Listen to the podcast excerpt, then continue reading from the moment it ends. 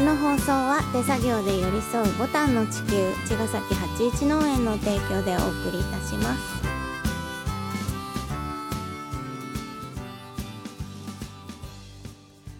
皆さんこんばんは八一農園園長ゆうですこんばんは、ファーマーアキラです。八一オーガニックラジオ、今週もよろしくお願いしまよろしくお願いしますす。はい、 えー、今日はですね、うんあのーちょっと種の話なんだけど、種うん、よくね畑に来る方でね、うん結構の人がね、うんやっぱ種のこととかってやっぱ関心を持っていて、うんうん、で、あのどんな種を使ってるんですかとか、うーんあの聞かれたりするのね。うんうんうんで僕種を取りとかもしてますかとかも含めてね、あしてますよとかさ、うんであのー固定種とかうん在来種とかも使うし、ううんちは F1 とかも使えますよっていうのね、ううんん、で F1, F1 使うんですかっていう人もいたりもするあいるし、いる、うんなんかメールとかでお問い合わせみたいなうんので、うん F1 の種使ってるんですかっていううん問い合わせとかもあるよあ。ったりね、うんそうで F1 も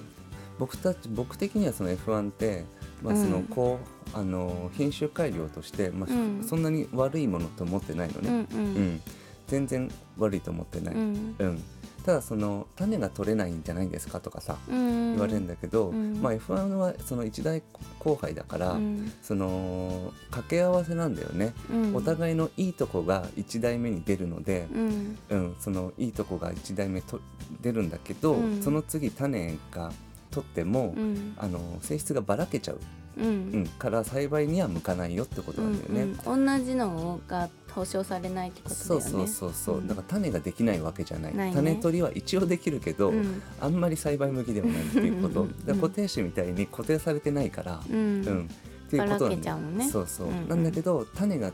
取れないっていうふうに種うが、ん種が種がでないみたいなそうのではない。種ができないみたいなことも言われたりするんだけど、多分それは、はね種ができないっていうのはその有性不燃っていううんイカブを使ったりするのね、うんうんその交配の時にね、うん突然変異で出てくるそうんのオスを持たない、うんあのーおしべがないそうだ株ねね。うんん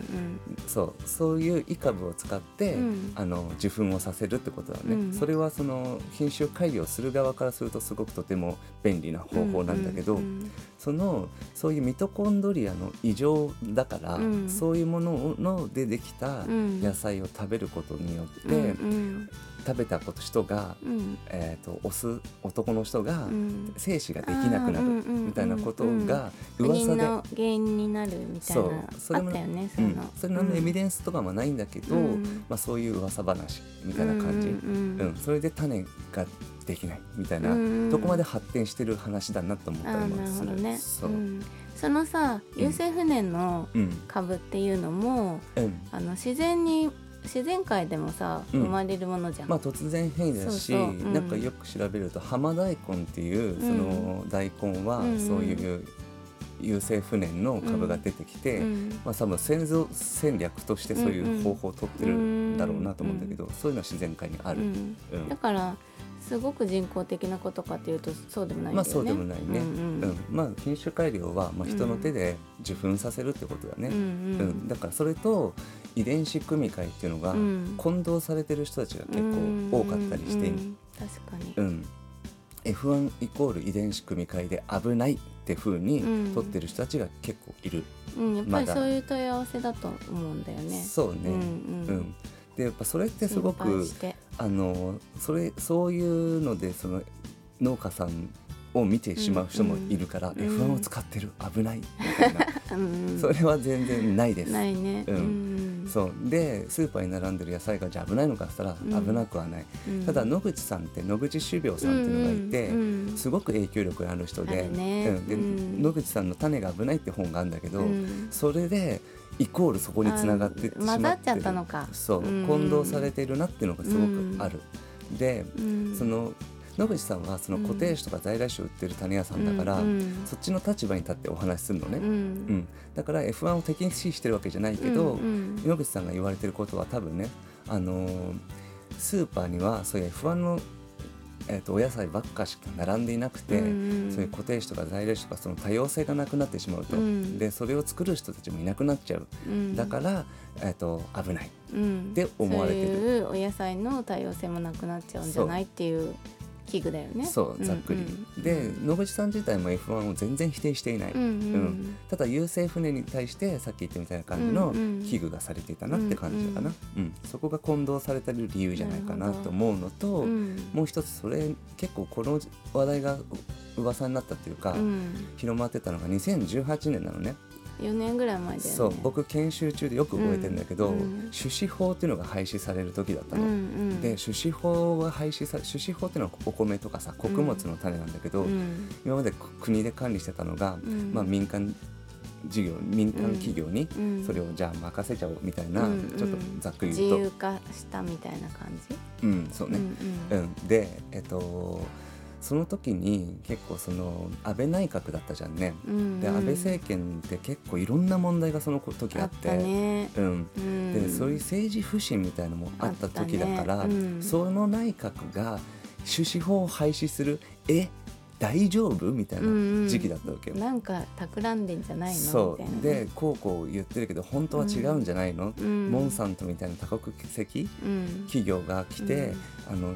種を牛耳るんじゃないかとか、うんいろんな噂をされてたのね、うんでもそれはやっぱその政治に対しての不信があったから、うんもしかしたら本当そうなっちゃうかもって僕も思った,、うん思ったねううんんだけど、まあ、蓋開けてみるとその種のことをお話ししてる人たちがやっぱその、うえっと、前民主党の、うんえっと、農林水産大臣さんとかのうんお話だったりするのね。うんうんでそれを危惧することってすごく悪いことじゃなくて、うんうんただそれ自体が起きてるわけではない、そうねうん、もしかしたら黙っているとこういうことが起きちゃうかもなんだよっていう話なんだよね、うんそれは未だにそう、ううんんまあ、それが実際起きてはいないし、うんうん、現在でもねそうんただそういった時代背景的にん政治不信があったから、うんうんみんなが不安になったっていうのは間違いなかった、うんちょっと気をつけようそうそうそう経過を観察しようっていうことだったよねそうう、うん、それと F1 とあの、遺伝子組み換えっていうのは混同されるとか、うんいろんなことがねぐっちゃぐちゃになってた時期なんだようねまあ、ち。ょっと不安な不安定な時期だったかもしれないよねで遺伝子組み換えとかもそうだし、うんなんかその SNS とかでこういうのもあるから、うんやっぱりそのキャッチコピーっていうかあそうさだねちょっとねあのーなんつうの奇抜なっていうかさ、うん若干そういうなんかばなんだろうなクリックさせたく、うんしたくなるような、まあ、そういうタイトルをつけるよねやっぱりそう読ま読ませたいからそうそうそう、んんそういう文脈が多くて、でうん中身をなかあんまり読まないでそういう上つ上辺だけのそのうんタイトルだけで物語が進んでっちゃってるっていうのもうんそういう結構現象だった、うんだからいろんな情報をまあ2個3個4個とか取ってうん自分なりに解釈したする必要があるとは思う、うん今でもそれは、そうだうねん、何に対してもあるね、うんで遺伝子組み換えは危ないのかっていうとう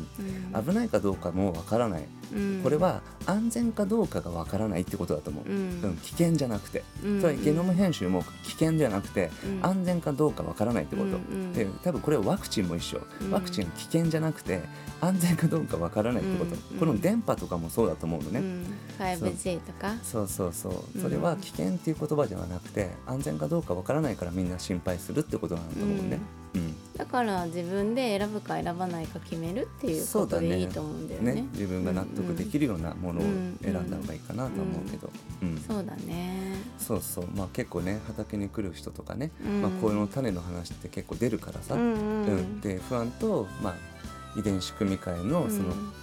誤解とかはうんちょっと僕たちは農家としてうん一応ね、うんあの